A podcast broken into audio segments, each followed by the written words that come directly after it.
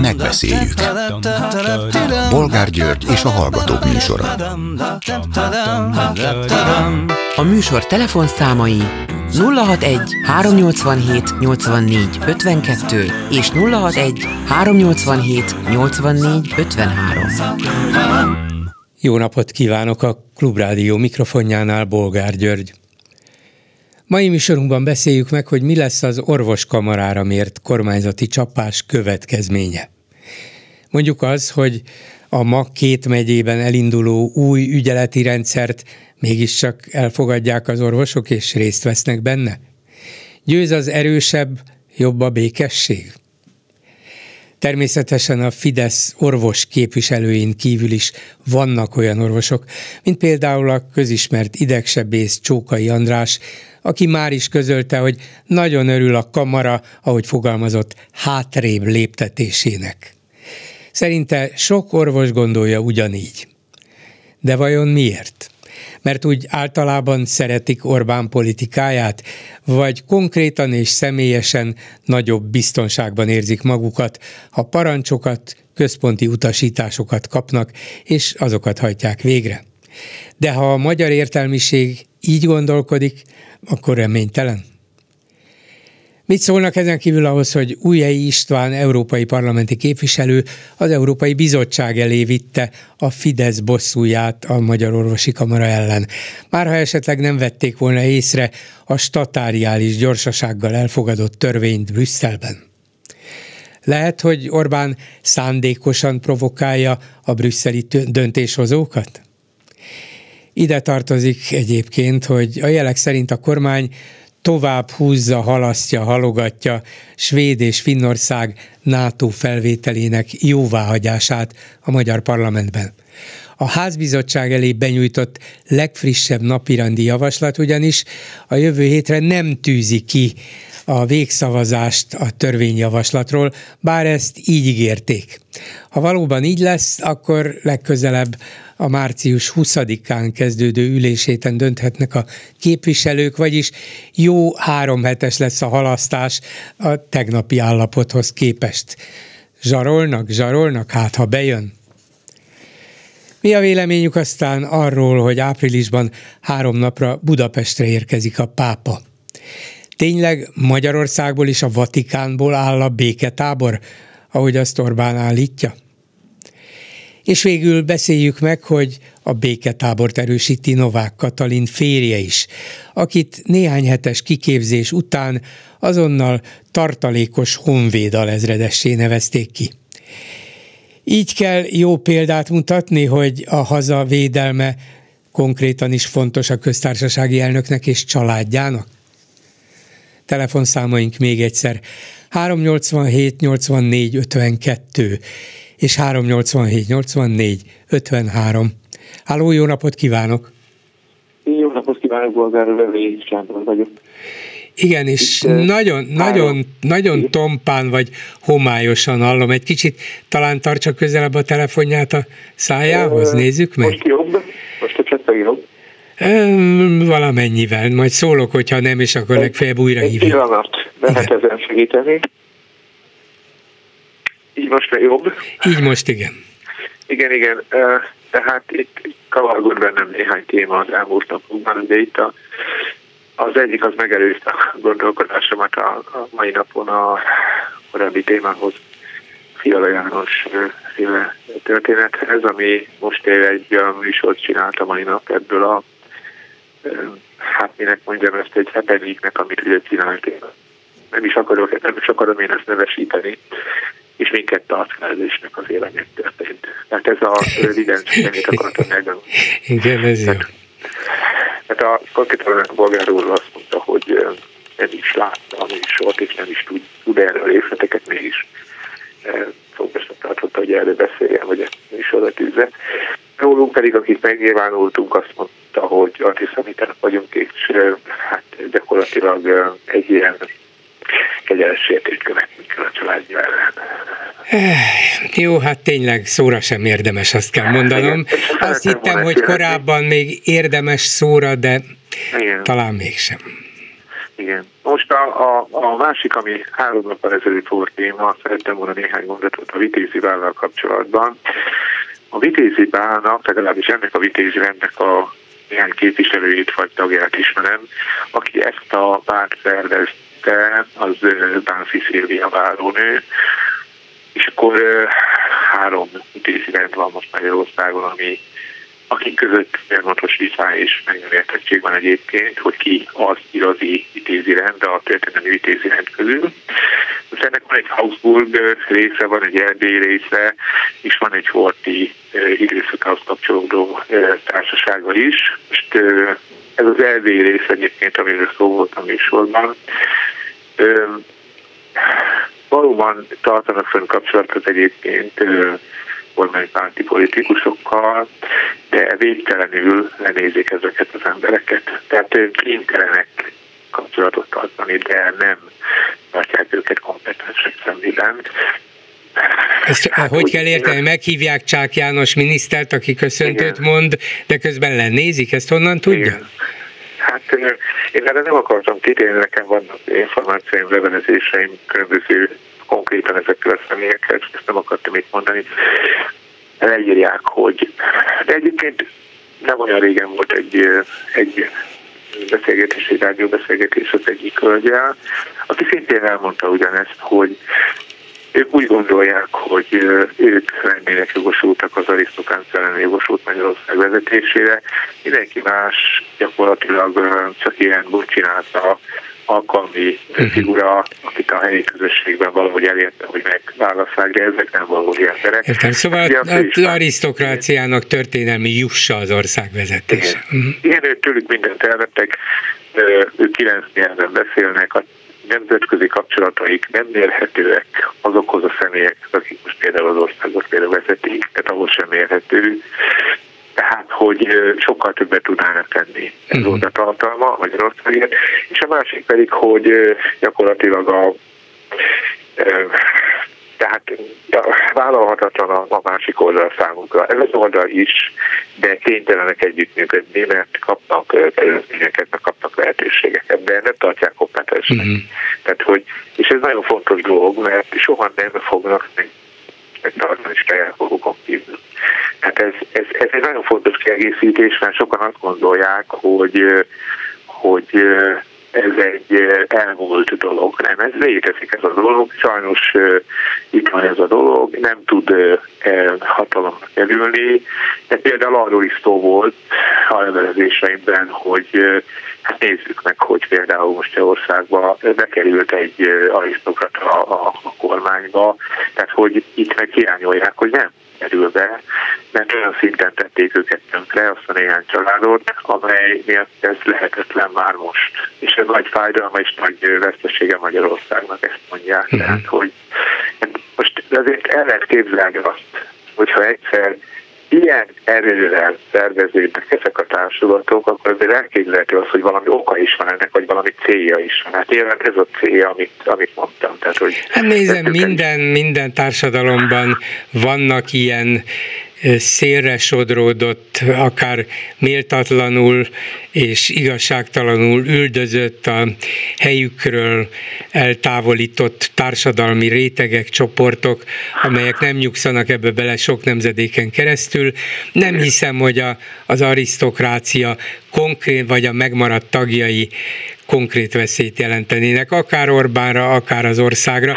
Lehet, hogy vannak néhány tucatnyian vagy néhány százan, lehet, hogy dédelgetnek is terveket, de nem hiszem, hogy ők volnának a veszély bármire is. Inkább valamiféle anakronizmus, hogy egyáltalán még, még azt hiszik, hogy. Igen, de eléggé más felfogású emberekről van szó, mint a mostani. Tehát, igen, értem, értem, igen. Lenézik őket, hiszen kik ők? Honnan jöttek? Hát igen, de csak az, az, a, az a pillanat 2010-ben, amikor ugye a Grófnével volt Istvánnéval csináltam a könyvemet. Na most ugye ez egy politikamentes könyv, nem, nem az volt a cél, hogy egy asszonyt mutatok be, aki az történelmek egy jelentőségúrája volt. Ez egy fontos dolog, mert még akkor lehetett ezt csinálni, és úgy gondoltam, hogy ezt meg kell, hogy dokumentálni kell. És hát ő elmondott nekem négy közt egy olyat, hogy és azért nem tudom hány képviselő vagy politikus lenne olyan lélek jelenléttel, mint ami ott kellett, amikor lehet, és szobába száradta Bevelos Anna, az angol kisasszonyok vezetőjével, és közölte velük, hogy fél óra múlva mind a kettő félbe ölik. És azt mondták, hogy ők nem engednek a 48-ból, akkor üljék őket félbe. Na most ezek ilyen emberek. Tehát, hogy az angol kisasszonyoknál végez, az ilyen. Uh-huh az hajthatatlan, törhetetlen. Na most ezek ilyen emberek, csak mondom, hogy, hogy azért van egy, van egy érdekesség, vagy ebben a vonalban, ennek a genésznek. A másik, a, amit szerettem volna mondani még a, azzal a szegőségi nevezéssel kapcsolatban, ugye most hát ez nevetséges, úgy gondolom, tehát, hogy most valaki oda megy valahová, és akkor néhány hetet eltölt, és akkor utána egy nagyon magas rangot kap, egy fél nagy rangot kap. Tehát ezt gondolom, hogy... Alezredes. Ez, ez, Hát ez, de, de most ő ezt most azért kaptam el a feleségére, hogy... Nem, egész pontosan megkérdezték a, a Magyar Honvédség katonai igazgatási és központi nyilvántartó parancsnokságát, és azt válaszolták, hogy az államfő férje önkéntes műveleti tartalékos katonaként alezredesi rendfokozatra szerződött. Hogy ez mit jelent? Eleve szerződök, hogy nekem alezredesi rangot adjatok, akkor jövök. Szóval ebben az állomány kategóriában ez a rendfokozat megközelítőleg tükrözi a végzettséget, szakmai tapasztalatait, iskoláit, valamint közjogi szerepét a Féri közgazdász és a Magyar Nemzeti Banknál van vezető beosztásban. Tehát fontos, sok mindent tud nyilván, de hogy miért kell alezredesnek lennie, hát ezt, ezt nem tartom önmagában elég magyarázatnak, de nem értek se a honvédséghez, sem ahhoz, hogy tartalékosokat minek alapján milyen rangra nevezik ki. Igen. Én bolgárul nem is akarok más mondani, nem akarok mások venni az időt, csak egyetlen dolog még a, a kinevezések és a végzettségekre mondani egy olyan, az elmúlt 30 évben ö, több száz ezer, nem tudom pontosan a számot, ember aztán az iskolapadot kapott már Markon van már ügyvédiroda, minden második kirakatban ügyvéd neve van kirakva, már a postára is az ügyvédek járnak, mert már annyira sok az ügyvéd. Szóval, hogy Orbán Viktor esetében is, hát ő neki tulajdonképpen milyen predestinációi vannak arra, amit ő csinál. Hát gyakorlatilag elvégezte a jogegyetemet, amit már nagyon sokan, nagyon-nagyon sokan elvégeztek. Azóta már nyolc külföldi diplomát szereznek ma manapság az emberek. Mire tud ő is például hivatkozni, meg eltöltött egy fél évet egy amerikai Hát, hát arra ennyi. tud hivatkozni, hogy 16 és 3 éve hatalmon van. Elég jó hivatkozási alap. Hát ez, hogy a tudást mivel tudom én igazolni? Az, azt igazolni kellene, hogy Sajn, a... Sajnos tud valamit. Ennyit hát, el kell ismerni. nem tartom tudásnak. Hát a hatalom gyakorlásához is tudás kell, hogy ezt mennyire tartjuk tisztességesnek, helyesnek, jónak, az egy másik kérdés, de hogy ért hozzá, azt sajnos nem lehet elvitatni, hanem, hanem igen, az is egy tudás, a manipuláció is. A, sőt, a hatalommal való visszaélés is. Ahogy például az orvosokkal próbál most elbánni, az is egy fajta tipikus hatalomgyakorlási módszer, és lehet, hogy ez is bejön neki. De majd mindjárt kiderül, mert itt van a vonalban egy orvos, aki erről beszél. Köszönöm szépen, viszont hallásra. Mégpedig Szabad Zoltán, a Magyar Orvosok Szakszervezetének elnöke. Jó napot kívánok! Jó napot kívánok, üdvözlöm a rádió hallgatókat is. Hát mit gondol a kormánynak ez a statáriális lépése megtöri az orvostársadalmat, vagy éppen megerősíti közöttük az összetartást, és, és kivált esetleg egy nagyobb tiltakozást. Elvileg még akár ez az utóbbi is lehet. Mi az ön benyomása? Hát az én benyomásom ezzel kapcsolatban az, amit ön most pontosan megfogalmazott, hogy ez egy, ez egy borzasztóan kétélű fegyver, amit most a kormány alkalmazott az orvos, orvosi kamarával, és egyik tulajdonképpen az egész orvos társadalommal szemben.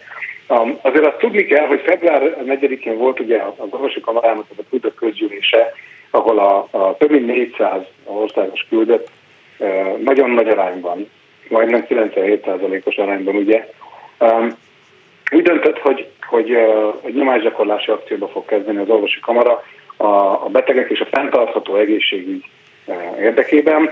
És ott, én ott éreztem azt, hogy ezen részt vettem, volt szerencsém ott, egy nagyon jó hangulatban telt ez az esemény, és én ott, én ott azt éreztem, és azóta is azt érzem, hogy, hogy talán az orvostársadalom még sosem volt ennyire egységes. Azért azt tudni kell, hogy ugye van körülbelül az orvosi kamarának olyan 50 ezer tagja, hogy pontosan mennyi a praktizáló orvos az országban, azt nem tudjuk, de hogy, hogy 50 ezer ember borzasztó nehéz úgy összefogni, hogy mindig mindenki elégedett legyen. Mert minden, tehát van, aki így gondolja a dolgokat, valaki úgy látja a világot, de hogy én azóta, február 4-e óta azt érzem, hogy, hogy, hogy talán még ennyire egységes sosem volt az orvostársadalom, és akkor erre érkezett ez a, ez a villámgyorsan érkező bunkosbotszerű e, csapás ugye az orvostársadalomra. Én inkább azt gondolom, hogy ez, hogy ez meg fogja erősíteni ezt az egységet, és én inkább azt gondolom, hogy, hogy ez egy olyan hazárdjáték most, ami történik, ami, ami, ami szerintem a kormány számára nem fog jól elsülni, mert hogy, hogy ugye azok, vannak olyan orvos kollégák, akik eddig azt mondták, hogy, hogy nem akarnak részt venni az orvosi kamarának a nyomásgyakorlási akciójában, vagy eddig nagyon kritizálták az orvosi kamarát, és eddig azt mondták, hogy, hogy ők nem akarnak tagdíjat fizetni, és most ezek az orvos kollégák egymás után nyilvánítják ki a béli szándékukat, hogy de, most már azért is. Tehát, hogy ezt a fajta a, a, az orvosoknak, ugye azt tudni hogy az orvosi kamara az a magyar orvos társadalomnak a, egy demokratikusan megválasztott önkormányzati köztestülete. Ez a legfősebb szerve a magyar orvos társadalomnak, ez egy, és, és, ez, és ez tényleg ez egy demokratikusan megválasztott testület, aminek a feladata a, a szakmai érdekérvényesítés, vagy érdekképviselet, talán inkább így pontos a megfogalmazás. Na most nyilvánvalóan, ha az orvosok azt érzik, hogy az ő szakmai érdekképviseletüket gyengítik a kormány, akkor erre azt mutatják, hogy ebből mi nem kérünk. És én legalábbis így érzem, hogy ebből én nem kérek. Én arra kérek minden orvos kollégát, és ezt a szakszervezeti tagságnak már meg is írtam, hogy maradjon az orvosi kamara tagja, mert onnantól kezdve, hogy ez egy önkéntes tagsággal rendelkező testület, vagy közösség, aminek van több tízezer tagja adott esetben, az borzasztó nagy erőt ad abban a, nem is mondom, hogy nem, nem mondom harcnak, de hogy abban a törekvésben, ami az orvosi kamara elnökségét vezeti előre, hogy, hogy egy, egy jobb, fenntartható, igazságosabb egészségügyet tudjunk Magyarországon létrehozni. Úgyhogy én azt gondolom, hogy ha, ha, ha, ha reményeim valóra válnak ezzel kapcsolatban, akkor az orvosi kamara ebből talán még erősebben is kijöhet, mint ahogy belement ebbe a történetbe. Hol van az a pont a becslései, feltételezései szerint, amelyiknél mondjuk az orvosi kamara egy új felállásban is, és nyilvánvalóan az eddiginél kevesebb taggal, hiszen eddig kötelező volt a tagság, de az eddiginél erőteljesebb nyomást tud gyakorolni a kormányra, és még hatásosabban tudja képviselni az orvosok álláspontját és érdekeit. Tehát mondjuk, ha a praktizáló 30-30 valahány ezer orvos közül tízezer konkrétan ma is aktív orvos már csatlakozna az orvosi kamarához, ez azt és nagyjából egységesen is lépne föl, ezzel bízná meg a kamara vezetését, akkor az már olyan erő volna, amit a kormány egyszerűen nem hagyhatna figyelmen kívül, vagy 5000, vagy 15 ezer, szóval hol, hol kéne ezt a határt legalábbis fejben megvonni?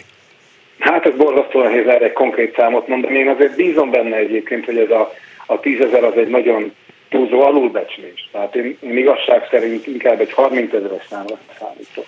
Hát az, az óriási volna. Hát igen. nem túl optimista ön, de lehet, hogy az ön konkrét mindennapi tapasztalatai azt jelzik, azt mutatják, és én erről nem tudok persze, hogy, hogy fel vannak háborodva az orvosok. Fel vannak? Fel vannak háborodva az orvosok, teljességgel. Tehát mondom, azok is, azok a kollégák is, akik, akik adott esetben az elmúlt két évben hangos kritikusai voltak a Magyar Orvosi Kamara működésének, vagy adott esetben az elmúlt tíz évben is hangos kritikusai voltak az orvosi kamara működésének. Én most azt látom, hogy ezek a kollégák most nagyon hangosan mondják az ellenkezőt. Most azt mondják, hogy tudjátok, hogy eddig kritikus voltam, de eddig és nem tovább, és, és azért is az orvosi kamara tagja maradok, sőt, ha kell, még többet fizetek tagdíjba. Tehát, hogy ez egy valós jelenség, az, hogy az mhm. orvosok itt most, itt most fel vannak háborodva, és valamilyen szinten össze fognak zárni. Az már az én reménységem, hogy, hogy az, orvos, az orvosi kamara, vagy az orvostársadalom az nagyon erősen össze fog zárni az orvosi kamara mellett. De azért tudjuk, hogy az orvostársadalomban sokan vannak olyanok, hogy mennyien, ezt persze nyilván senki nem számolta még, akik más alapokon, nem szakmai alapokon, de más alapokon mondjuk általánosabb politikai vagy világképi alapon közel állnak az Orbán kormányhoz, támogatják őt ezért, azért, amazért, hát lehet, hogy ebben meg amabban a szakmai kérdésben nem, és nem tetszik nekik az sem, hogy 24 óra alatt keresztül vert egy ilyen törvényt, de amúgy egyébként nincs vele bajuk, sőt, közelebb áll hozzájuk, mint egy, egy szocialista vagy szociálliberális kormány. Nem lehet, hogy ez erősebb lesz, és azt fogják mondani, hogy hát majd mi inkább rávesszük szép lassan, csendben, színfalak mögött a kormányt, hogy ebben lépjen vissza meg abba? Ezt nem gondolom. Biztos, hogy hát nyilvánvalóan, ha van 50 ezer tagja egy szervezetnek, abban lesz jobboldali, baloldali, liberális, kommunista, szóval mindenféle, mindenféle szín megtalálható, hogy ilyen szervezetben az orvosok között.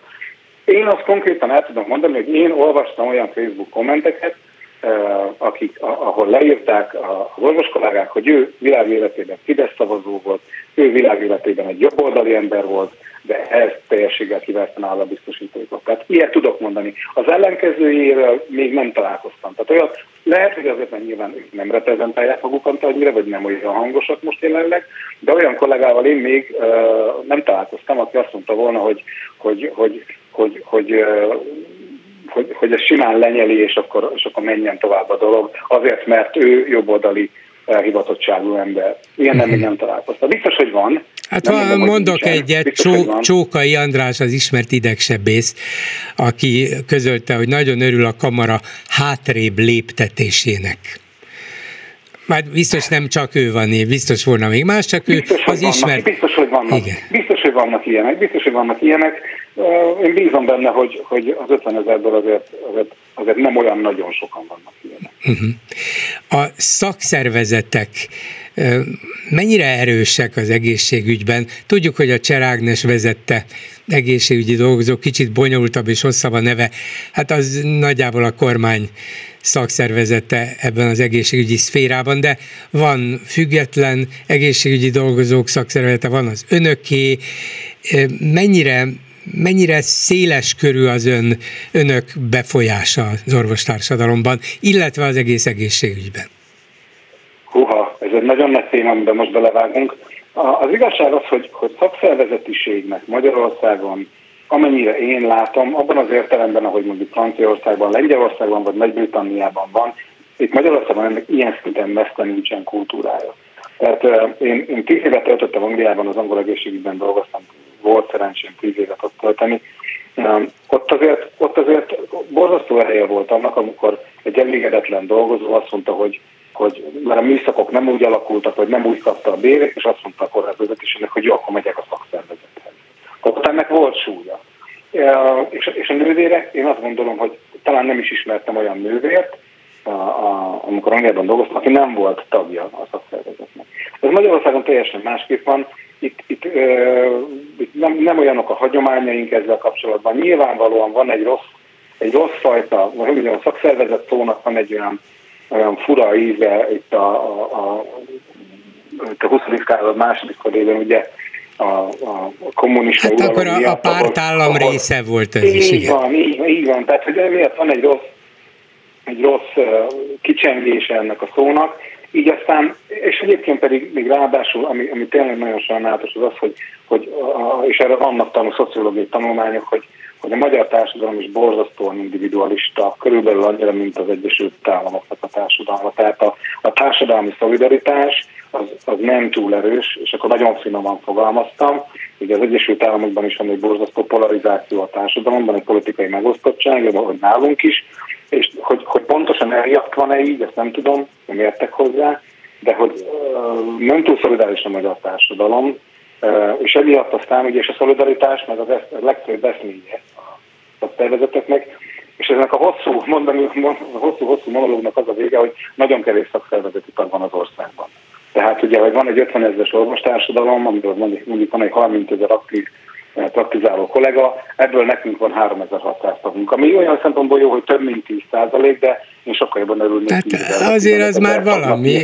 Örülök, valami, örülök hogy igen. mondott egy számot, az már valami. Azt kell mondani. Igen, és nyilván én sokkal jobban örülnék, ha 15 ezer. Vagy ha 36 ezer, persze, hát világos, igen. igen. Akkor még egy dolgot, hogy a szakdolgozói kamara nem szólalt meg eddig. Hát lehet, hogy gondolkoznak azon, hogy mit és hogyan kellene mondani, de mennyire erősíteni meg az orvosokat, hogyha legalább egy nyilatkozatban a szakdolgozók kiállnának mellettük, már csak azért is, mert az orvoskamara az elmúlt hónapokban erőteljesen hallatta hangját amellett, hogy a szakdolgozók bérét sürgősen és jelentősen rendezni, emelni kell. Hát egy szakszervezeti vezetőtől megkérdezni, hogy a szolidaritásnak lenne hatása, magas labda, tehát azt gondolom, igen, természetesen. Tehát, hogy borzasztó fontos a, a ha tetszett olvasni a mi közleményünket, én, én is megemlítettem azt a dolgozókat, és, és minden egyes alkalommal, amikor az elmúlt két évben a szolgálati jogviszonytörvény kapcsán, a, a tavalyi év végén a salátotörvény, minden egyes alkalommal elmondtuk azt, hogy az, a, a, a gyógyítás az csapatmunka. Nem lehet egy privilegizált réteget kiemelni belőle, betömni a zsebeit sok pénzzel, és azt remélni, remélni, hogy a szája is be van tömve, és egy másik réteget meg, meg ott hagyni, úgyhogy nem emeljük meg a bérét. Ez bérfeszültséghez vezet, ez ahhoz vezet, ahol most tartunk, hogy, hogy bizonyos műtők nem tudnak kinyitni. Azért, mert nincsen benne szakdolgozó, nincsen anesteziológiai asszisztens, nincsen műtős nő, vagy hát a legutóbbi példa, hogy a kórházat azért nem tudták működtetni, mert nem volt műtős segít. Tehát, hogy, hogy, hogy ezeket az embereket nagyon meg kellene becsülni, mert, mert hiába a, ugye a legmagasabb szakképesítésű ember ebben a tímben az orvos, az orvos egymagában semmit nem ér. Nem tud megoperálni egy beteget egymagában az orvos, azt a beteget el kell altatni, azt le kell műszerelni egy műtétet, és a többi, és a többi.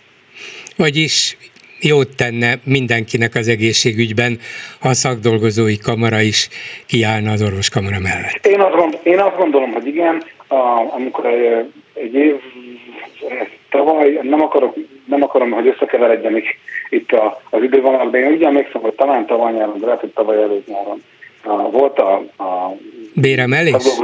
Nem, a szakdolgozói, szakdolgozói kamarának volt egy uh-huh. egy tüntetése és egy... egy ja, igen, igen, emlékszem már, ott, igen. Ott, ott annak kapcsán ugyan Magyar Orvosok Szakszervezete is, és a Magyar Orvosi Kamara is a szolidaritásáról biztosított őket.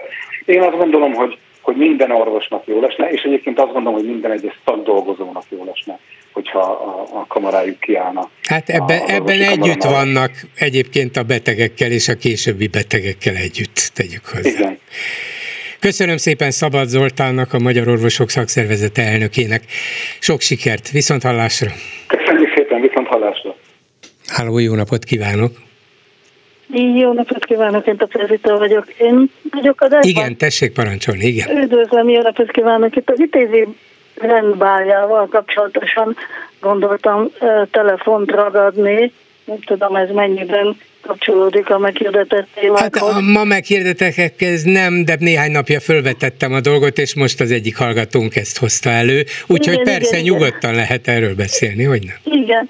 Ennek kapcsán hát nagy érdeklődéssel rögtön rávetettem magam a vitézi rend honlapjára a interneten, és meg is találtam a bálról egy nagyon érdekes kis cikket, elég hosszú cikk, gyönyörű fotókkal, valóban a, a hotel, amiben ez meg volt hirdetve, egy valószínűleg egyik sose jártam, egy nagyon gyönyörű hely lehet, és elolvastam a cikket. Itt ugye az előző beszélgetésben azt mondta az úr, hogy, tehát arról beszélgettek, hogy, hogy ez a bál itt mindenféle arisztokraták, vitézek vettek részt, és olyan magyar hírességek, itt látom a fotókon is, akik ugyan nem tagjai a vitézi rendnek, de valamilyen módon szimpatizálnak.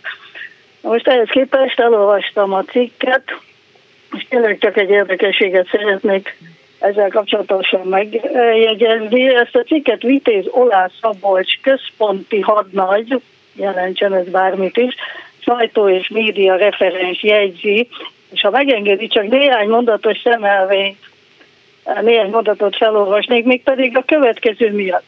A vitézi rend ugye nagyon büszkén vallja azt, hogy ők a magyarságért, a magyar emberekért kiállnak, ez, ez a vál is ugye a kárpátaljai magyarság megsegítésére rendezték, és hát ennek kapcsán én annak is nagyon örülnék, hogyha a vitézi rend megtanulna helyesen magyarul írni.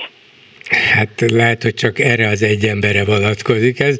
Nyilván a vitézi rendben sok... sok hát igen, igen, neki kell leginkább. igen, igen, lehet. Tehát azt mondja, hogy például csak tényleg egy-két mondat. Az esemény mindig jó alkalmat biztosít az ország különböző területein, valamint a határon kívül rekedt rendtársak találkozására. Uh-huh. Tehát ugye Magyarország területén is rekedtek, meg kint határon kívül is rekedtek rendtársak. Következő. Képviseltették magukat ugye a vállon a vitézi rendel együtt működő különírva szervezetek képviselői és a nemesi családok részéről a ma élő családtagok. Igen. Lehet, hogy csak nekem furcsa, hogy a nyitás 18 túl szerepelt a programban, következő mondatban. Aztán a beszédek hatást gyakoroltak minden résztvevő, és átérezték, hogy miért is vannak ott. A zárójel amellett, hogy jól érezzék magukat. Uh-huh. Tehát itt gyakorlatilag magyar szavak vannak egymás után írva, de nem magyarul. Um, és még sorolhatnám hosszasan, mert eléggé változatosan és, és, és, és sűrűn előfordulnak különböző, hát egyrészt teljesítési hívák, másrészt meg olyan magyar mondatok, amik hát messze nem magyar mondatok. Úgyhogy én csak ezt akartam volna. Igen, nem is baj, hogy észrevette és tudósított bennünket erről, de lehet, hogy az egész tulajdonképpen ennyit is ér. Hát, hogy néhány ember, néhány tucat vagy néhány száz ember valamilyen közös kapcsolatot keresve a múltjukban, a családjuk múltjában összejön, és arra emlékezik, vagy azon nosztalgiázik, vagy úgy gondolja, hogy a mai világról is többé-kevésbé hasonló képe van, hát Istenem, érezzék jól magukat együtt. A igazán pikáns a dologban az, hogy a jelenlegi kormány innovációs és kulturális minisztere megy el és fogadja el a meghívást és mond köszöntőt, na ez már jelez valamit, ez, ez már több annál. Lehet, hogy Csák Jánosnak is van valami családi kötődése a vitézi rendhez, ezt nem tudom, és akkor lehet, hogy ezért érezte ezt fontosnak, de ha csak a kormány jelzése ez, akkor, akkor ez megint a, horti rendszer iránti nosztal- nosztalgiának és a vele való együttérzésnek a látványos, bár nem túl fontos, nem ez a lényeg megjelenése.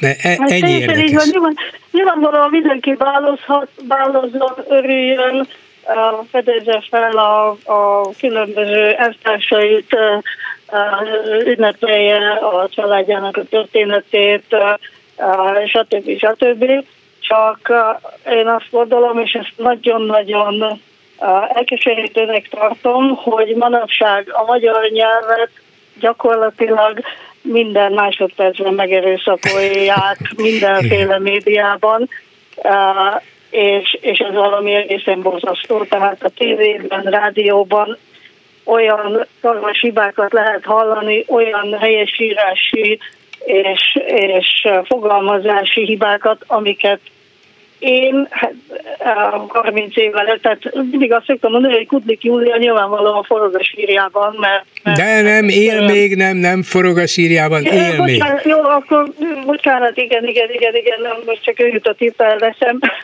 de mondhatnám Kecsi Lászlót, és nem a nagy de, de, ő, de ő is él még szerencsére, de lehet, hogy, lehet, hogy forgatja a szemét mind a kettő. Akkor a fokájukban forog.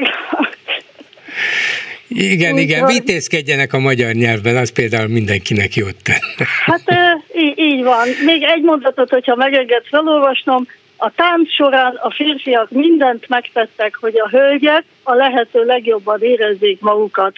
Zárójel, ezáltal teljesítették férfiúi kötelességüket. Jézusom, hát bor, borzasztó, tényleg a száz évvel ezelőtti idők térnek vissza. Hát így nagyjából, igen. igen. Köszönöm szépen, Köszönöm viszont hallásra. Szépen, volna, viszont hallásra. A vonalban Tompos Márton, a Momentum parlamenti frakcióvezető helyettese. Jó napot kívánok! Jó napot kívánok, üdvözlöm a kedves hallgatókat! És hát nem a vitézekről, meg a vitézi rendről fogom kérdezni önt, gondolom ez önt, öntől sok nemzedéknyi távolságban is van, hanem arról, hogy a Fidesz-KDNP Hát a béketábor egyik kimagasló kormánypártjaként határozati javaslatot nyújtott be a parlamentben. Kocsis Máté ezt a Facebook oldalán röviden úgy foglalta össze, hogy parlament előtt a békepárti nyilatkozat. Minden szereplőnek a békéért kell dolgoznia a fegyverszállítások helyett. Stop világháború. Hát lényegében benne van az, amit a Fidesz itt végül is sugal, bár Magyarország nem szállít fegyvert, de azt mondják, és ezek szerint azt is követelik, legalább egy határozati javaslatban, hogy ne szállítson senki azt már nem írják le, hogy akkor majd elfogy Ukrajna fegyvere, és előbb-utóbb leteszi a már kezében sem lévő fegyvert. Mit fog csinálni a Momentum, mint az egyik ellenzéki párt a parlamentben? Bemegye a csőbe, mert ez a cső nyilván az ellenzéket akarja valahogy magába terelni, vagy a csőbe terelni, na, pontosabban kéne fogalmaznom, szóval csőbe akarja húzni a Fidesz az ellenzéket, hogy na, itt vagyunk egy békepárti nyilatkozattal, meg akarjuk védeni a magyar népet, nem akarjuk, hogy háborúba keveredjünk, az ellenzék bezzek háborút akar, és nem csatlakozik ehhez. De lehet, hogy csatlakozik. Szóval mit csinál a Momentum? Fú, hát nagyon sok mindenről kellene kapcsán beszélnünk. Kezdjük azzal, hogy Nincsen még frakciódöntés, tehát most egy hivatalos álláspontot én nem fog tudni felvázolni, de Rász Andrást hadd idézem, ugye a kiváló Oroszország szakértőt, az a béke, amiről jelen pillanatban a Fidesz beszél, az a tömegsír békéje. Tehát ha a tűzszünetet követelnek, már pedig ezt követelik, az azt jelenti, hogy be akarják fagyasztani a mostani viszonyokat, miközben Ukrajna területének 20%-át elfoglalták az oroszok, és minimum Bucsa és Irpiny óta, de hát azért már korábban is tudtuk, hogy az oroszországi megközelítés, vagy legalábbis az, hogy az orosz haderő hogyan bálik a megszállt területek lakosaival, az, ami egészen barbári és, és gyalázatos és szörnyű. Tehát ezt azt követelni, hogy legyen tűzszünet, és ezzel kitesszük Ukrajna lakosságának mm, egy jelentős részét, illetve a területének 20%-át az orosz hadsereg kényekedvének, és egyébként azzal kampányolni, hogy itt békepárti a, a magyar miniszterelnök, de fegyvert nem akar szállítani annak az Ukrajnának, akinek egyébként a, a függetlenségét és a szuverenitását is elismeri, az egyrészt képzavar, másrészt nonsens, harmadrészt pedig annyira, annyira visszautasítandó és undorító, amit azért nagyon nehéz hát béketűrően, hogyha már egy ilyen képzavarral érhetek, nyugodtan meg, meg kommentálni, meg, meg Hát igen, akkor anélkül, hogy lenne az önök frakciójának elfogadott közös álláspontja, a szavaiból azt veszem ki, hogy ez a véleményük, ez a hozzáállásuk, ez az igen. attitűdjük, és végtelenül cinikusnak tartják a, a Fidesznek ezt az álbékepárti álláspontját de, de azért érzik önök is a csapdát, nem? Hogy abban a, abban a pillanatban, hogy a Fidesz azt mondhatja, hogy hát megszavaztuk, mert itt ezek a hős fideszes képviselők a dollár támadásai ellenére merték vállalni a kockázatot, és elfogadták saját határozati javaslatukat, de ezek a külföldi pénzből élő gazemberek és hazaárulók, ezek a magyar nép vesztére törnek. Hát körülbelül ezt várhatják, nem? Igen, de én április, hát május óta vagyok képviselő pontosabban, és azóta annyiszor olvasták a fejemre azt, hogy a gyurcsányék bezzeg mit csináltak, a mi fejünkre, Momentum, ami 17 óta párt, hogy igazából... Lehet, hogy önök, lehet, hogy önök, gyurcsány, lehet, hogy önök Gyurcsány Ferenc törvénytelen gyerekei, nem? bármi lehet. Ezt még, nem, ezt még nem olvastam, Igen, de hát ha. Bár, bármi lehetséges, tehát hogy én, ha megszavazzuk, akkor az lesz, akkor, akkor az lesz a baj, hogy egyébként hogy, hogy megszavazzuk, ha nem szavazzuk meg, akkor az lesz a baj, ha kivonulunk, akkor az lesz a baj, és akkor még valószínűleg pénzbüntetést is kapnak azok, akik kivonulnak. Tehát ez nem egy csapda, ez egy olyan helyzet, amit feldobnak maguknak labdát, aztán lecsapják, vélet teljesen független attól, hogy mit reagálunk. És ilyenkor van az a, az ellenzék számára a kérdés, hogy jó, de akkor mit lehet csinálni, ilyenkor jönnek be az elvek. Ilyenkor jön be az, hogy mi az, amiben mi hiszünk, mi pedig abban hiszünk, hogy Ukrajnának igenis meg kell védeni önmagát, nekünk meg támogatni kell ebben, és nem fogunk egy ilyen kamu békepárti ö, nyilatkozatot tenni. És egy utolsó gondolat ö, még ennek kapcsán. Elmondani azt, hogy ők békepártiak, miközben ezt szajkózzák már nem, nem is tudom hány hónapja, mindenféle racionalitás ellenérv, és egyébként ukrajnai felmérés ellenére, ugyanis Ukrajnában felmérték, és a lakosság túlnyomó többsége támogatja azt, hogy az ukránok továbbra is fegyverre álljanak ellen, mert hisznek a győzelemben. Tehát még az ukrán közvéleménnyel is szembe mennek a, a fideszesek. Szóval, hogy ilyen helyzetben ez gyakorlatilag egy ilyen hullarablás, hiszen az ukrán háború szörnyűségéből próbált politikai tőkét kovácsolni itt helyben a Fidesz, és hát megint csak, ez egyszerűen gusztustalan, undorító és cinikus. Nem egy momentumos politikusnak kellene mondanom, hiszen akkor önök még nem voltak a parlamentben, de hát a választások előtt ugyanezt csinálta a Fidesz, és akkor az ellenzéki pártok kénytelenségből, kényszerűségből, beszorítottságból nem is igazán tudtak más csinálni, mint elfogadtak egy hasonló politikai nyilatkozatot, a kormánypártnak a követelésére vagy javaslatára, mert nem mertek szembe menni azzal, hogy, hogy a Fidesz a békepárti, ők meg, amúgy is megkapták ezt a propagandában és a kampányban, ők meg magyar férfiakat, fiatalokat küldenének a frontra, amiből egy szó se volt igaz. De ha nem csatlakoztak volna annak a határozatnak az elfogadásához, akkor tízszeres erővel kapták volna a fejükre ugyanazt az eredmény persze nyilván se így nem vált, így se változott volna.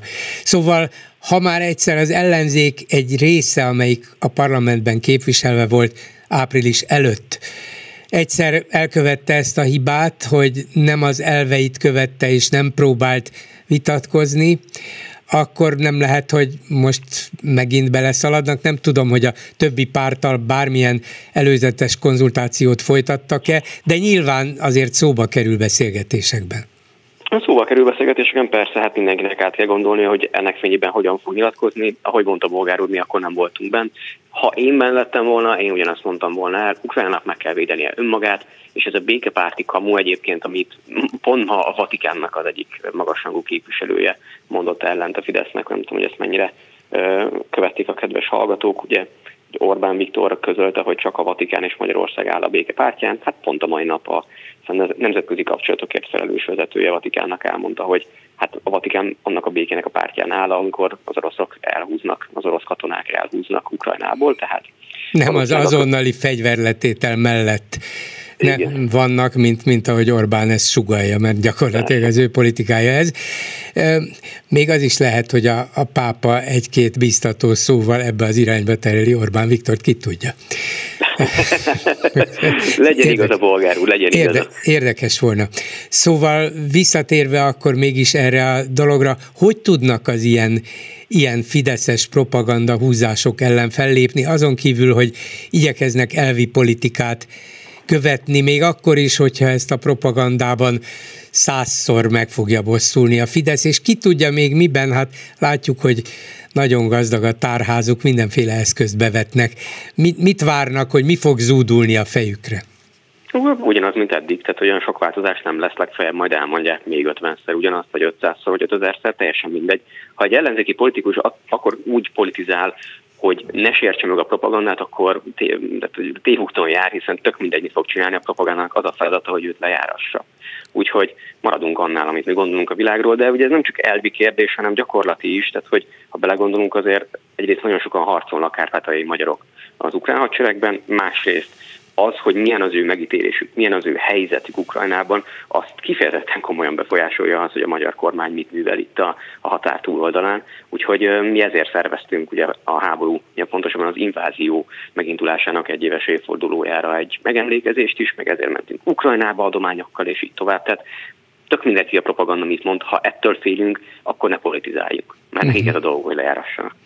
Igen azért azt is látni, és nyilván önök közelről még inkább látják, hogy nem száz százalékig egyforma vagy, vagy egynemű a Fidesz-KDNP kiállása az oroszok mellett. Orbán a maga pávatáncával persze, de alapvetően orosz barát politikát folytat, de van például egy ismert fideszes politikus, a külügyi bizottság elnöke Német Zsolt, aki már többször az elmúlt hónapokban is, sőt a háború kezdete után is, és az elmúlt hetekben is, sőt most a parlamentben egy beszédében is lényegében eltávolodott ettől a politikától, sokkal NATO barátabb, sokkal atlantistább, Amerika barátabb, mint, mint a saját pártja. Gondolja, hogy lehet bármiféle, hát, hát ezt nem mondom, hogy csábítás az ellenzék részéről, mert ez lehetetlen nyilvánvalóan, de lehet esetleg alkalmanként szövetségeket kötni egyik másik fideszes politikussal, hogy legalább értsék egymást, és ne ez a ez a háborúskodás folyjon a békeörve alatt, még a magyar parlamentben is? Értem a logikát, bolgár úr, de teljesen más a kiindulási pontunk. A, a Fidesznél nincs ilyen, hogy akkor mint ami régen volt, vagy a 90-es években a parlamentben, hogy jó, előadták a, a színházat, de a háttérben lehetett beszélgetni. Ilyen nincs. Ez meg. A Fidesz nem tekint Szóval, hogyha oda menne német Zsolthoz, hogy gratulálok, így van, egyetértünk, stb., akkor lehet, hogy ő menne tovább, és rá se nézne őre? Vagy... Nem, kezet fognánk megköszönni, Aha. lehet, hogy elbájcsövegnénk egy öt percet, de nem változna semmi a Fidesz politikájában. Uh-huh.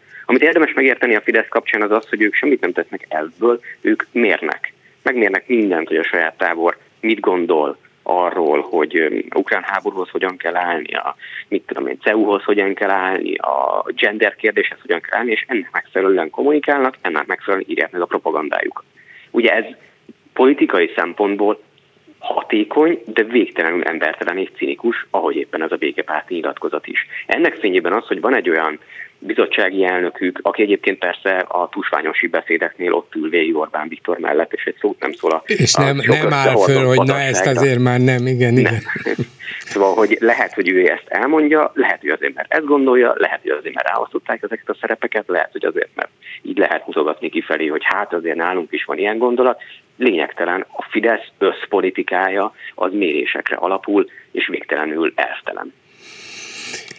Hát ha már mérésekre alapul, akkor önök például ebből arra a következtetésre jutnak, hogy a magyar társadalmat, vagy a magyar társadalom jelentős részét meg kellene győzni arról, hogy őket is, Magyarországot is az védeni jobban, hogyha Magyarország egyértelműen kiállna a NATO, az Európai Unió és elsősorban Ukrajna mellett?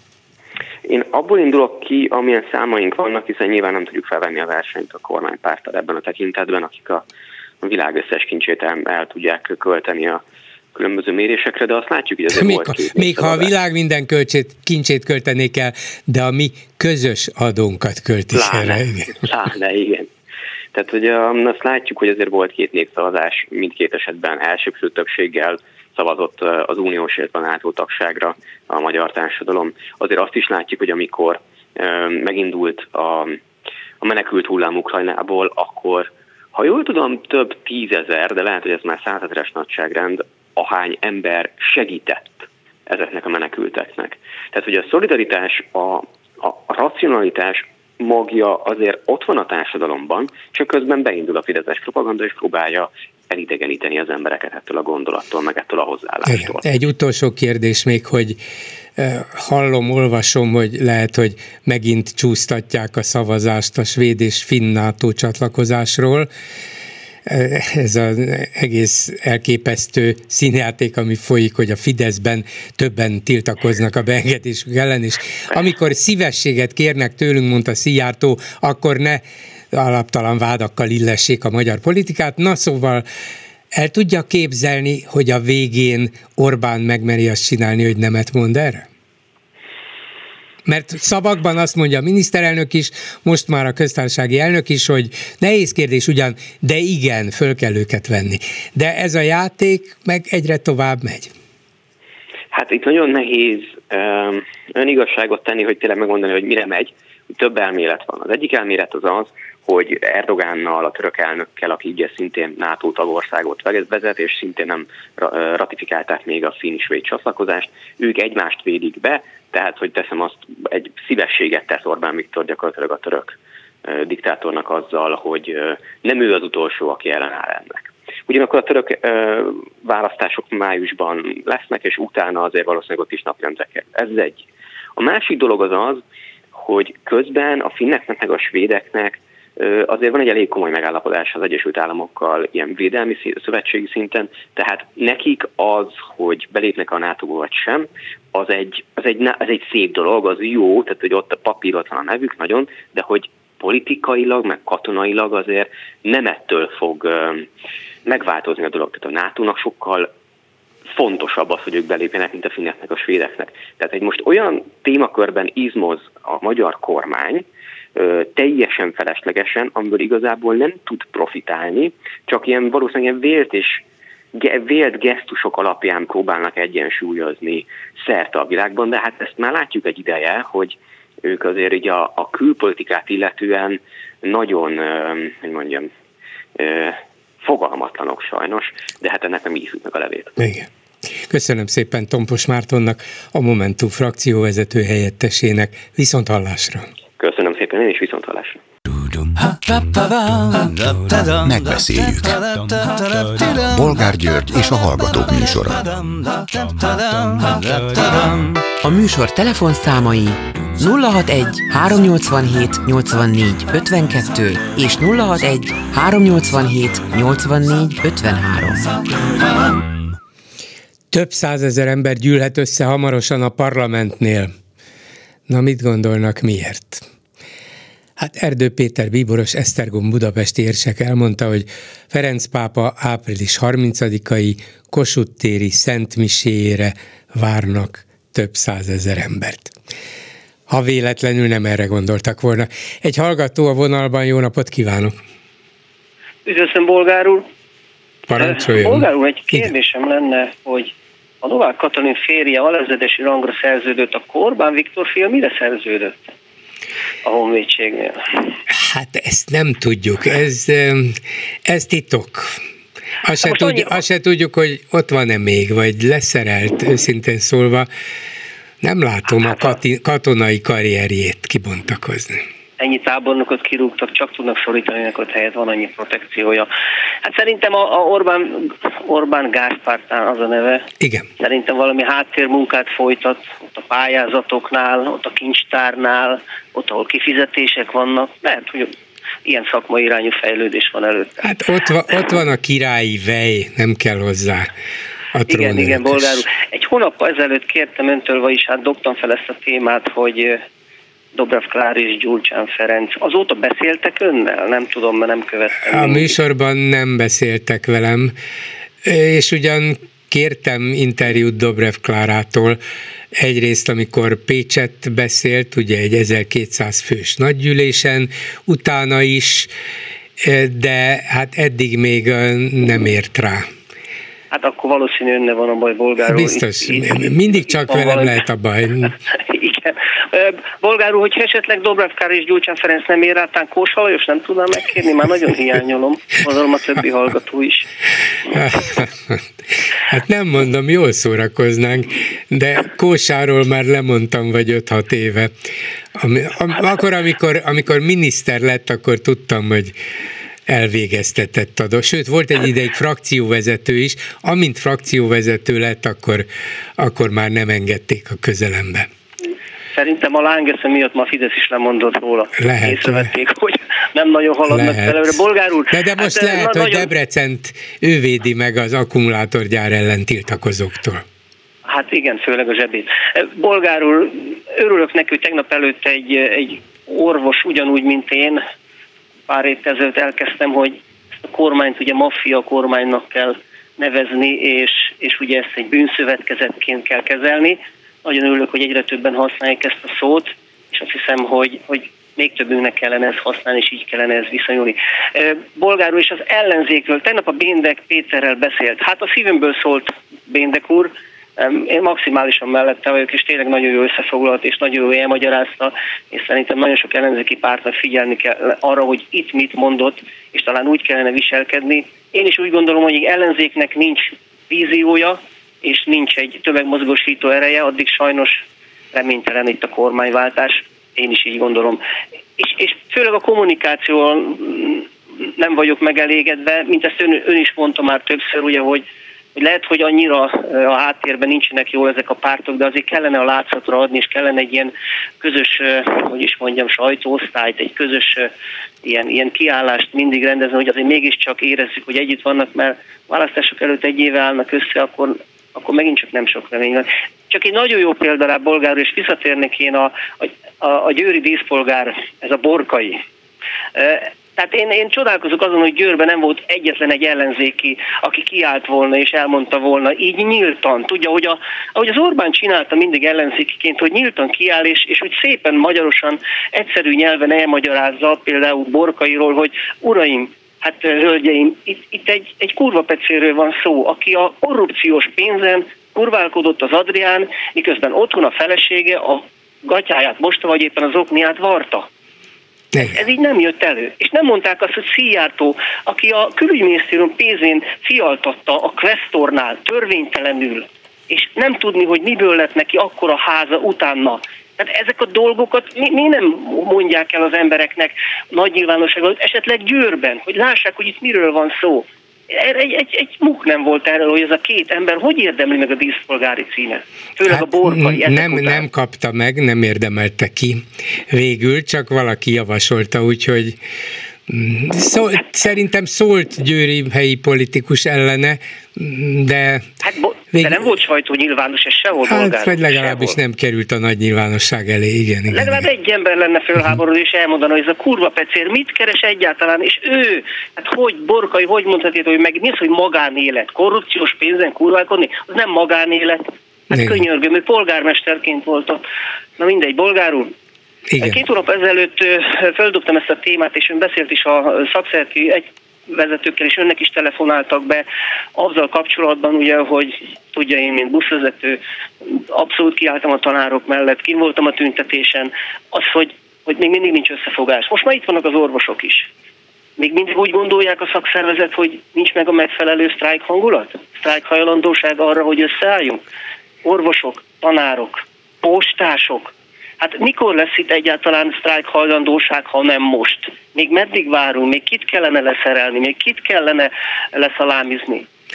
Nem látom, egy, egy, egy nem tüntet, érzem. Bolgár úr, egy tüntetés, vagy a szakszervezet, vagy a pártok, vagy egy hirtelen felindulásból forradalmi hangulat szokott hozni. Hát Ugye? az orvosok miatt nem lesz forradalmi hangulat. Azt én meg is értem. Na de a többi, a többi hol van? A szakszervezet miért nem mozgolódik? A szakszervezet miért nem ad ki erről valami, va, va, valami közleményt? Vagy ők is puszba vannak? Ők is meg vannak véve? Ők is le vannak szal... Ezt, ezt nem értem.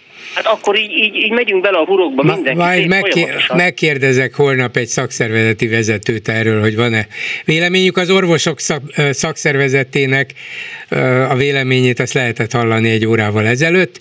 Ők nagyon keményen szembeszállnak ezzel, és biztatják az orvosokat, hogy maradjanak a kamara tagjai ők, illetve az elnökük nagyon pozitív, és reménykedik, hogy sokan állnak mellettük.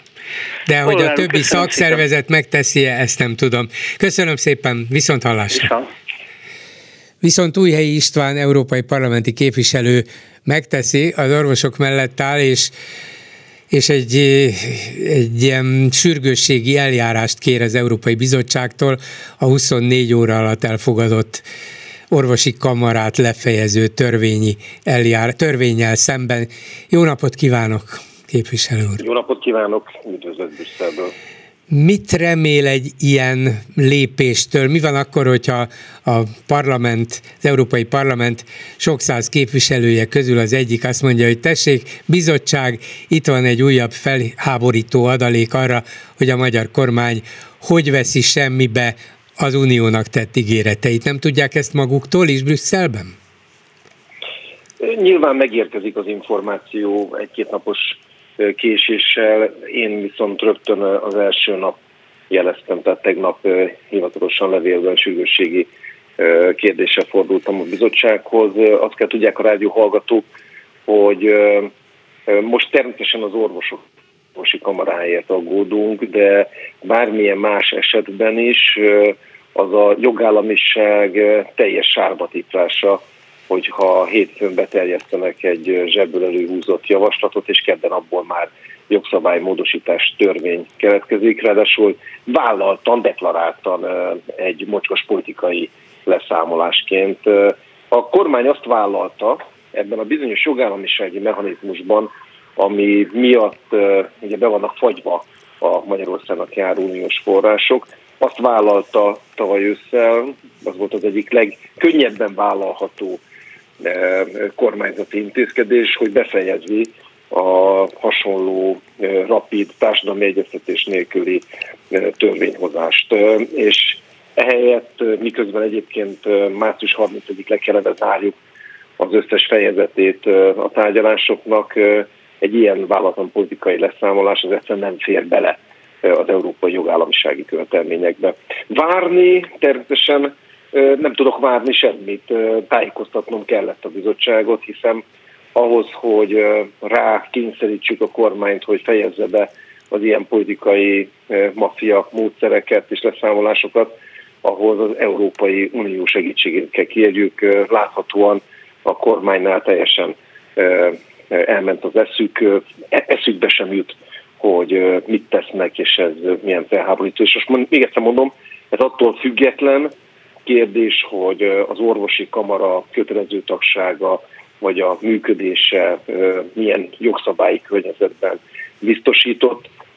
Akár ez lehetne egy hosszabb szakmai társadalmi vitának egy eredménye is, mint egyébként a kötelező kamarai tagság pártján állok. Mit jelent az, hogy sürgősségi kérdés? Az Európai Bizottságnak mennyi idő alatt kell válaszolnia az ön kérdésére? A normális kérdés esetében eltelik akár 30-50 nap is. Itt viszont napokon belül választ várok. Természetesen nem csak rapomán vagyok és írok, hanem jeleztem az illetékes jogállamiságért felelős biztosi kabineteknek is, hogy ebben az ügyben meg kell, hogy szólaljanak. Nem mellesleg, miután a kormány szándéka, hogy az anyagi tönkretételét is megkísérelje az orvosi kamarának, azt sem tartom lehetetlennek, és elkezdtem abba mozogni, hogy megnézzük, hogy egy ilyen köztestületnek akár az Európai Egészségügyi Unió programjából, tehát amit én gondozok, kezdeményeztem, ennek a programjának, a programok a költségvetéséből is tudunk-e esetleg forrást felszabadítani arra, hogy a orvosi kamara harca az egészségügyben dolgozókért, az orvosokért a kormányzati intézkedések kapcsán, az ne szenvedjen csorbát költségvetési hiány miatt. Gondolom az ön európai tapasztalatai is azt mondhatják önnel, hogy ilyen, amit az Orbán kormány művel, ez a 24 óra alatt gyakorlatilag statáriális gyorsasággal végrehajtott törvényhozás, törvényalkotás, ilyen nincs egyetlen egy uniós országban sem, ugye? Elfogadhatatlan. Igen. És miért a, a mostani esettől függetlenül az első pontja az volt a kormány és az Európai Bizottság közti jogállamisági mechanizmussal, úgynevezett kondicionitási mechanizmussal kapcsolatos tárgyalásoknak, hogy a kormány vállalta hogy nem fordul többet ilyen statáriális jogszabály módosítások vagy alkotások eszközéhez. De miután Orbán Viktor ugyanolyan jól tudja, sőt még jobban, mint ön, hogy ő ezt vállalta, akkor csak egy dolog lehet mögötte, és ez tegnap itt ebben a műsorban Mihály Péter professzor feltételezte, de elég borúsan, és úgy érezte, hogy ez a valószínű, hogy Orbán szándékosan játszik arra, hogy az Európai Unió ezek után azt mondja, hogy hát úgy látom, nem akarod teljesíteni ezeket a bizonyos jogállamisági feltételeket, szándékosan szembemész az általad is vállalt kötelezettségekkel, tehát nem akarod megkapni a pénzt, és Orbán valamiféle áldozat szerepben akar majd feltűnni, hogy lám, mi próbálkoztunk, mi annyi törvényt hoztunk, amennyit vártak tőlünk, és az Európai Unió valamilyen mondva csinált okkal mégsem hajlandó folyosítani nekünk a pénzt, úgyhogy köszönjük szépen, hát ebből elég volt. Nem lehet, hogy erre játszanak? Egészen biztos, hogy erre játszanak, aki követi esetleg a sajtótájékoztatóimat, vagy a szokásos vasárnapi írásaimat, tehát itt a reklám helyet tessék a Facebookon ezeket olvasni, az tudhatja, hogy én nagyjából november óta folyamatosan ezt jelzem, hogy az orrom az súgja, a politikai közéleti orrom, hogy minden ellenkező kormányzati bejelentés és kommunikációval szemben valójában Orbán Viktor nem akar megállapodni. Nem akar megállapodni, mert hogy az Európai Unió követelése a mi érdekünkben, a mi magyar állampolgárok érdekünkben megfogalmazott Európai Bizottsági követelések a NER működésének legfontosabb részeit nehezíteni el. Például az állami szinten szervezett korrupciót, a pénzek, az Európai Uniós vagy éppen a hazai költségvetési források teljes magánosítását Fideszes oligarchai logikán, meg azt, hogy a jogállamiságot helyretéve a normális esetben demokráciákban független intézményeknek visszaadják az önállóságot és a függetlenséget. Ennek egy része, egy eleme az egyetemekkel kapcsolatos vita, egy nagyon fontos eleme az igazságszolgáltatás reformja. Március 31 a határidő, jelzem még egyszer, tehát belefordultunk az utolsó hónapba, és ahelyett, hogy látnánk, hogy a kormány mondjuk ezekben a napokban a parlamentben sorra benyújtja azokat a jogszabályokat, amelyek nem csak elbábozzák, hanem valódi érdemi jogállamisági próbát kiálló intézkedéseket hoznak. Ehhez képest rálépett a gázra Orbán Viktor ezzel az orvosi kamarai döntéssel. Szerintem Orbán nem akar megállapodni, és keresi azokat a fogódzókat, amikkel a magyar társadalomnak ismét a tudatát módosíthatja, a valóság értelmezését bánthatja.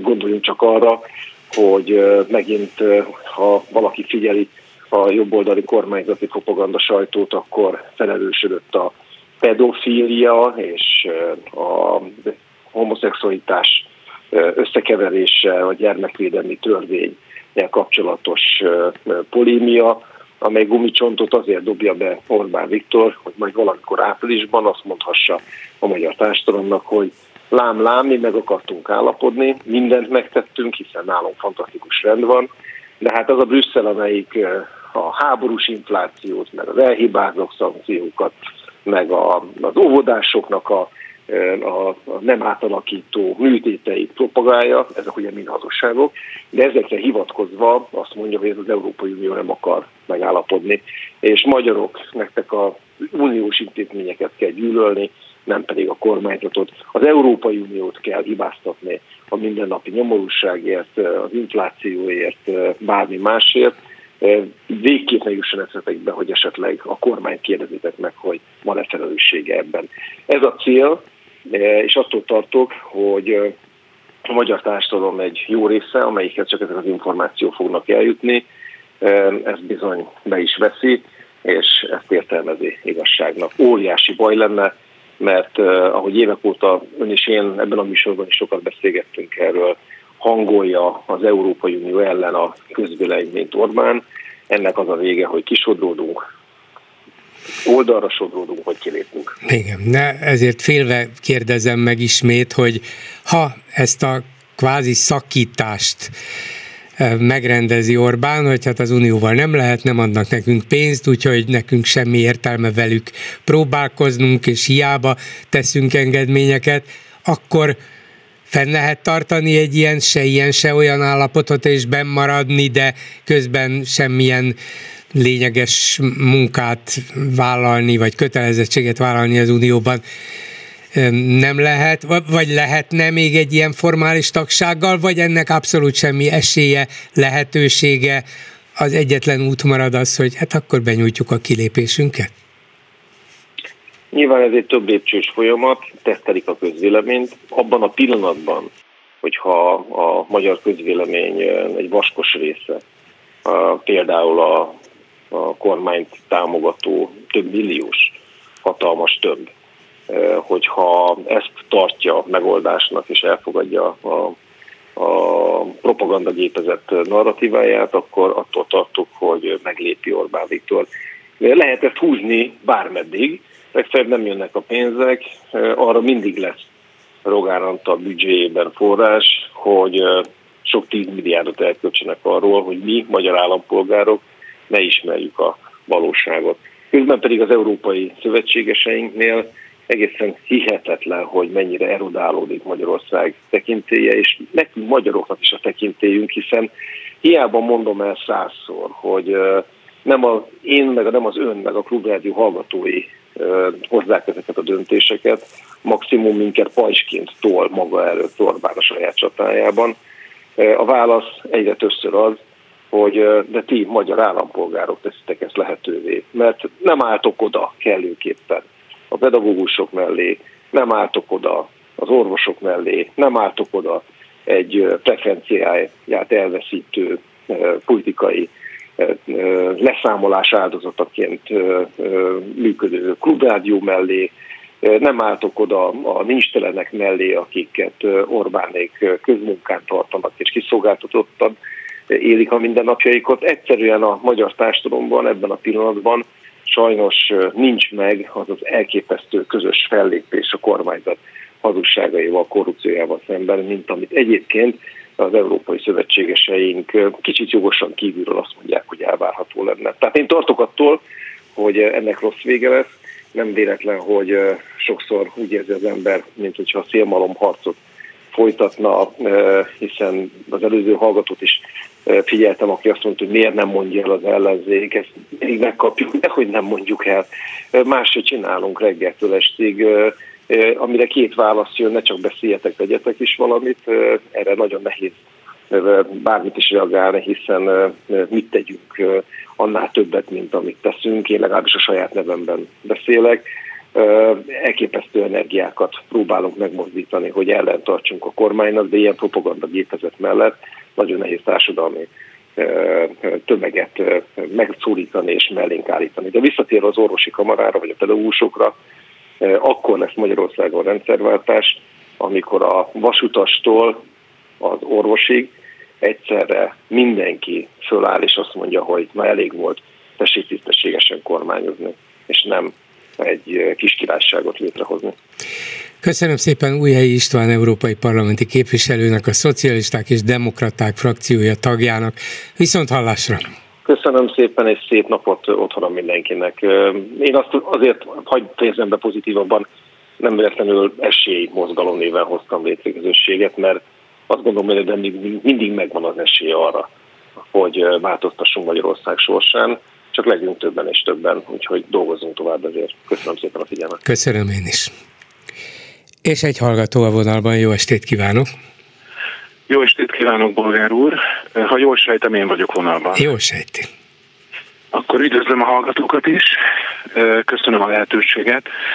Én a svéd és finn NATO jelentkezés kapcsán szeretnék megemlíteni egy tényt, hogy Magyarország történetében volt már egy pillanat, amikor lehetőség lett volna bizonyos országokkal szemben feltételeket támasztani, mégpedig ez a román NATO jelentkezés kapcsán lett volna lehetőség több jogot kísérni. Talán az uniós, e- Európai Uniós, nem a NATO, az Európai Uniós csatlakozás. Akkor volt erről vita, és volt egy-két fideszes képviselő, aki ellene is vagy szavazott, vagy nem szavazta meg. De volt egy, még korábban volt egy román jelentkezés a NATO-ba. Igen, de az, akkor igen. már tagjai voltunk a NATO-nak, és nem lett kihasználva az a lehetőség. Le, lehet, hogy ebben igaza van, hogy a NATO-nál is fölvetődhetett volna ez, igen. Ö, és szerintem sokkal fajsúlyosabb kérdések merültek volna föl akkor, hogyha ezt a, az akkori miniszterelnök felveti, és az érdekes, hogy pont ugyanúgy hívták az akkori miniszterelnököt is, mint a mostanit. Ne viccelj, itt van a nyelvemen a, a igen, igen, nevem, hogy, hogy is, igen. Hagyjuk. Egy másik uh, történet, ami szintén az elvi politizálásnak a története, és, és ehhez a uh, ukrán háborúhoz kapcsolódik, hogy a miniszterelnök úr azt mondta, hogy uh, nem szállíthatunk halált okozó fegyvereket Ukrajnába. Érdekes módon ez a szerb háború idején nem jutott eszébe, akkor nem, nem hogy halált okozó fegyverek, de innen szálltak fel tasszáról a vadászgépek. És nekem van olyan ismerősöm, aki átélte ezt a jugoszláviai háborút szabadkai magyarként, és hát nem volt kellemes, hogy így nagyon eufémisztikusan fogalmazzak. És akkor nem merültek föl ilyen kétségek, hogy de hát ott magyarok vannak, vagy magyarok ellen is fordulhat ez a dolog. És így rettegtek, hogy mikor hívják be a, a szüleiket uh-huh, katonasághoz. Tehát ez egy, ez egy Ebből csak az derül ki, hogy az a nem tudjuk, most nem jut eszünkbe miniszterelnök, akkoriban sem aggódott. Igen, és akkor őt is pontosan ugyanígy hívták, mint a mostanit, a sors különös véletlenje. Lassan már nem a... olyan különleges, mert már alig lesz olyan időszak a rendszerváltás után, amikor nem így hívták a miniszterelnököt. Igen, igen. A végén De még egy, még egy mondat erről, és akkor én, én nem is tartanám föl a hallgatókat, hogy nézem a fiammal a Kártyavár című sorozatot a tévében, és ott egy melegjogi aktivista bebörtönzésnél ott van az Amerika Egyesült Államok elnökének a felesége, és ő győzködi, hogy hát mondjon el egy nyilatkozatot, hogy hát elnézést kér a, az orosz néptől, hogy ő ezt a LMBTQ propagandát nyomta ott egy tüntetésen, és akkor szabadon fogják engedni. És akkor ez a férfi, aki egyébként egy nagyon gerinces úr, ő azt mondja, hogy, hogy de hát mi lesz belőlem, ha feladom az elveimet. Az elnök asszony azonnal rávágja politikus. Igen. Hát sajnos van ebben sok igazság, és és hát ezt kérik sokan számon a mai ellenzéken is, hogy legalább akkor elvi alapon tessék politizálni, ha már nagyon kicsi az esély arra, hogy különböző kompromisszumok és engedmények árán hatalomra jussanak, vagy választásokat nyernek, akkor legalább az elveiket tartsák következetesen tiszteletben. Köszönöm Így szépen, van. köszönöm. Köszönöm én is. Viszont, Viszont hallásra. hallásra. Háló, jó estét kívánok! Halló? Parancsoljon uram, önné a szó.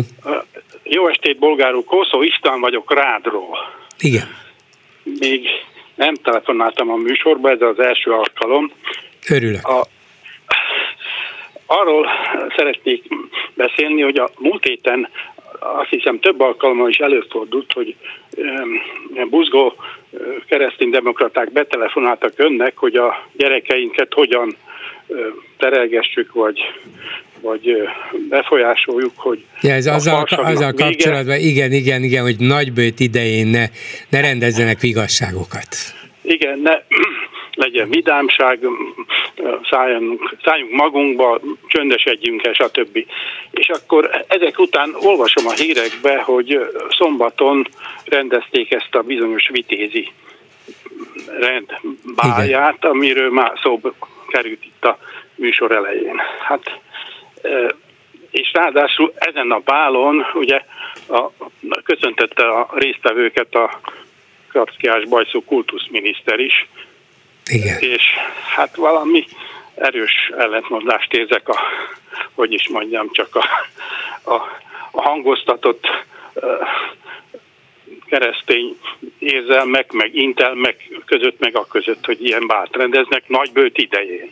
Szóval igen, hát nem, nem biztos, hogy nyilván abból indultak ki, hogy hát a vitézi rend tagjai, vagy azok leszármazottai már nem óvodások, vagy nem iskolások, tehát rájuk nem vonatkozik ez a elvárás, vagy ez a kvázi követelmény, hogy ne rendezzenek farsangi mulatságokat, ők már felelős nagykorú emberek, úgyhogy akár ünnepelhetnek is, meg össze is jöhetnek egy bálon, ettől még a nagybőtöt is tarthatják, hát hazamennek, és utána úgy viselkednek, hogy ne sértsék ezeket az érzelmeket hát, és elvárásokat. Ugye, felőlem olyan bátrendeznek, amilyet akarnak, ez Szerintem az. engem idegen hagy, de ez a hókusz-pókusz, amit hozzá csinálnak, az, az nem vagy idegen. Hát szóval ezt, ezt nem bírom megemészteni. És hogyha ki akarom őket figurázni, akkor még az is eszembe jut, hogy ugye épp szóba került, majd nem sokára meg fogja látogatni Magyarországot a pápa.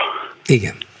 És akkor hát le, fölteszi ezt a kérdést, hogy hogy is volt a nagy bőgykor, az a, az a, az a, az a vitézi bál, vagy nem tudom, szóval érti, hát, és akkor oda lyukadok ki, hogy ugye egyetlen partnerünk a, a Vatikán már a a békéért folytatott időkben, harcba, a békeharcban a békeharcba, na és akkor a Vatikán provokáljuk a, a, a, a szövetségesünket, hát szóval hát Hát úgy, lát, úgy látszik, Csák miniszter nem ment oda elég határozottan, és nem próbálta arra rábírni a vitézi rendtagjait, hogy inkább zárják be gyorsan ezt a bált, mert ez ebben az időszakban nem igazán ildomos.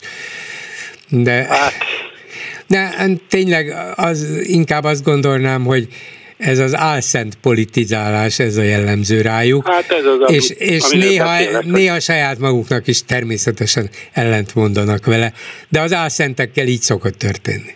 Igen. Na most hát világos számomra, hogy ettől, most, hogy erről beszélünk, nem lesz alacsonyabb az infláció, meg nem jön közelebb a béke, meg nem tudom, mi, mi, fog, mi nem történik még, de, de hát azért mégiscsak nem nem bírtam ezt magamba tartani, Igen. a csodába. Hát a, Valószínűleg nem... sokan vannak így, hogy, hogy ezt az álszentséget nehezen viselik el, ez nem is lep meg, az annál inkább, hogy itt van ez a tényleg kiugróan magas infláció, amit mindenki érez a saját bőrén, pénztárcáján, és minden nap beleütközik valami újabb és újabb áremelkedésbe, és hogy ezt mintha különösebb felháborodás vagy, vagy szemrehányás nélkül tudomásul venné az Orbánt támogató tömeg, hogy a legutóbbi felmérések szerint is lényegében a Fidesz támogatottsága az elmúlt egy-két hónapban változatlan volt. Talán az elmúlt fél évben egy kicsit csökkent, de az utóbbi időben, amikor igazán kiugrott az infláció, maradt a korábbi szinten. Miért? Ez az, amit igazán nem értek, pedig ez egy mindennapos és érzékeny tapasztalat. Hát én, én, én nem is nagyon hiszem, hogy ez így lenne. Hát minden, hogy mondjam, olyan sok ember van, sok csoport, akit mindenféle hátrányok érnek, és egyre többen, vagy egyre többféle hátrányok. És mindenkinek van családja, meg hozzá. Szóval, hogy tehát így kapcsolódnak a dolgok. Akkor hogy lehet az, hogy, hogy mégis a táboruk változatlan, vagy alig csökken. Mert elhitetik velük, hogy a helyzet súlyos, de nem mi okoztuk, hanem Brüsszel, az ukránok, a dollár baloldal, és Orbán Viktor véd meg benneteket. Értitek? És megértik. Hát, nem tudom. Hát, én azt hittem, azt hittem volna, hogy... Mormogás igen, joga az, igen, még, az, az, az még, még megillet minket, már aranybulla is milyen szépen. Jus, jus murmurandi, az igen, az Úgy van, tehát akkor ezzel a jogommal éve ezt akartam elmorogni. Köszönöm szépen. És köszönöm, hogy meghallgatott. Viszont hallásra. Viszont hallásra. És mit morognak a Facebookon? Lőrinc Saba van itt. Szia Gyuri, köszöntöm a hallgatókat. Valóban a morgás az kifejezi a kommentek hangulatát. Egy gondolat erejéig a mokról, bár a több komment is érkezett, a tanároknál bejött a kivárás, elcsendesedtek az orvosoknál még inkább bejön majd. elég pessimista, de más kommentelők meg ellent mondanak erre. Hát ha orvosok mondanának ellent, például a Facebookon, mondva, hogy én orvos vagyok, és igenis tiltakozom, a következő is orvos, az is tiltakozik, akkor, akkor hisszük. Hát a Kamara megtette az első igen. lépést, hiszen bejelentette, hogy egy-két napon belül a formanyomtatványok a tagság meghosszabbítását, vagy tagságban maradás szándékát megerősítő formanyomtatványokat kiküldik. Innen már csak a, a tagokról múlik minden. Amint átment az orvoskamaráról szóló törvény a parlamentben, levél jött a Magyar Kereskedelmi és Iparkamara főtitkárától, fogalmaz egy másik kommentelő, aki jelezte, hogy egyébként vállalkozásban dolgozik. Nehogy félreértés legyen, 5000 forint kamarai hozzájárulás megfizetését a törvény harmadik bekezdése alapján 2023. március 21-ig köteles teljesíteni.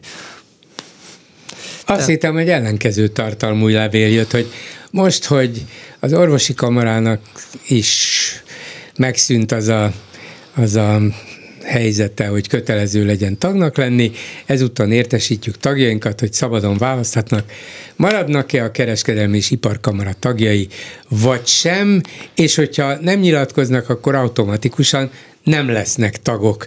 Tehát csak azok maradnak, akik erre kifejezik a szándékukat. Ezek szerint nem ez jött. Nem, egy kicsit fordított logika szerint működik a dolog.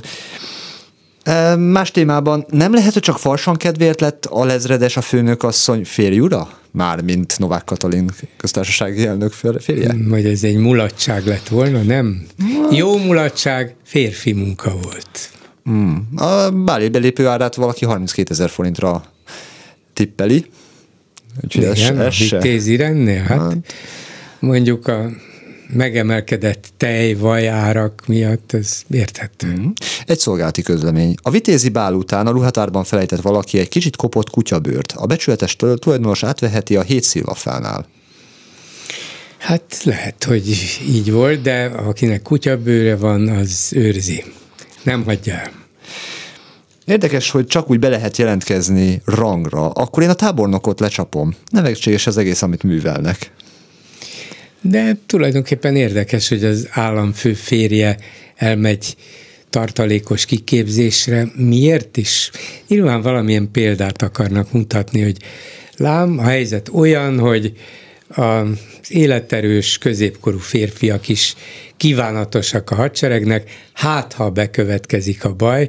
Bár Orbán Viktor megígérte, hogy nem sodródunk, nem engedjük, hogy Magyarország a háborúba sodródjon. Hiszen mi a békepártyán állunk, noha a fegyvergyárakat építünk. Egy újabb komment gondolata Viszont kinek szállítunk onnét fegyvereket? Az egy nagyon jó kérdés. Novák Katalin férje egyből alezredes lett a honvédségnél. Nagy ügy fogalmaz egy másik kommentelő, Gorcse Vivánt hozva fel. Példaként, aki a tenge, uh, aki konkrétan 21 éves volt, amikor elnyelte a fizikai Nobel-díjat. Igaz, ezt Makau nevű kártyajátékon tette Noah Bertinus professzortól a rejtőjegény regény szerint. Hát ez itt a valóság, nem regény. Ezek a mai NER közeli vitézeink úgy érzem már a józanész határain is kívülrekedtek. Ez szerintem leírja a teljes, teljes képet. Mm, végül pedig egy másik gondolat a csókai interjúval kapcsolatban. Megnézném, mennyire lelkesedne, ha nem egy mocskosul megbecsült sztársebészként, hanem csak egy egyszerű házi orvosként élné meg a történteket. Hát, hogy mocskosul van-e megbecsülve vagy sem, egy nagyon-nagyon jól ismert és nyilván sikeres idegsebészről van szó. Azt is tudjuk, hogy a Fidesz kormány politikailag, szellemileg közel áll hozzá. Azt nem értem, hogy miért kell rögtön megnyilvánulni, hogyha, hogyha egy ráadásul őt is érintő ügyben az egész szakmával szemben lép fel a kormány. Lehet csendben is szurkolni, hát ő a hangos szurkolást választotta. Még egy utolsó komment érkezett. Itt azt mondtad a műsorban, itt van a nyelvemen, ki volt akkor, akkor is a miniszterelnök? Erre a válasz, sokan vannak így, ott van a nyelvük. Hogy hol azt inkább nem részletezte. Nekünk csak a nyelvünkön van, de nem jut eszünkbe, hogy ki volt az. Ennyi lett volna a komment szekció. Köszönöm szépen, egy telefonáló a vonalban, jó estét kívánok! Jó estét kívánok, bolgár úr, Géza vagyok. Bolgár úr, én egy nagyon lelkes hallgatójuk vagyok, de most nem volt módom a műsort hallgatni, úgyhogy nem tudom mennyire illetkedik a, az én gondolatom a műsorhoz. Én azért akartam betelefonálni, mert a orvosokkal kapcsolatosan szerettem volna elmondani a meglátásomat, mégpedig abélit, hogy én ezt egy nagyon-nagyon komoly lakmuszpapúrnak tartom Magyarország tekintetében, ezt a mai helyzetet. Tudnélik, tegnap ugye beszéltek arról, hogy milyen a magyar társadalom, és tulajdonképpen a szolgalelkűség, a képzetlenség és a történelmi hagyományok kapcsán nincs semmi remény. Osztom egyébként azokat a gondolatokat, amit tegnap hallottam, és teljesen jogosnak tartom.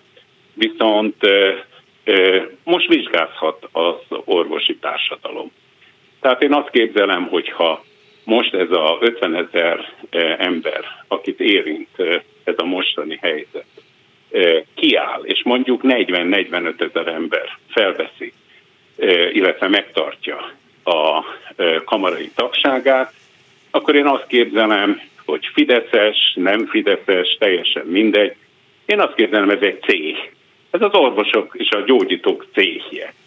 Na most, hogyha ez nem tud felülemelkedni ezen a megfélemlítésen, ezen a politikán, és a magyar társadalomnak a legképzettebb része, a legpolgáribb, akik anyagilag általában független, becsicskulnak, és nem veszik a fáradtságot, és nem hosszabbítják meg a tagságukat, akkor én azt gondolom, hogy ezzel kiállítja Magyarország magáról azt a rossz bizonyítványt, amit én az egész magyar társadalomra egyébként úgy gondolok, hogy úgy van, ahogy van, utalva a tegnapi megszólalásokra is, és nagyon drukkolok annak, nagyon drukkolok annak, hogy összeszedi magát ez a sok orvos, ez a sok képzett ember, és megmutatja ennek a kormánynak, hogy van gerincük, hogy kiállnak, és hogy, és hogy, és hogy reményt adnak arra, hogy, hogy, hogy van még itt Magyarországon valami, valami olyan erő, ami talán ezennél, ezzel az önkényel szemben valamit fel tud mutatni. Ezt akartam Igen, elmondani. igen. Nézze, az orvosoknál lenne ilyen erő, hiszen ha valakiknek a közös fellépése meghátrálásra késztetheti a kormányt, akkor az ők. Hogyha ők azt mondanák, hogy na jó, hát akkor mostantól csak a leg szorosabb kötelességeinket teljesítjük, pláne sztrájkba lépünk végül is.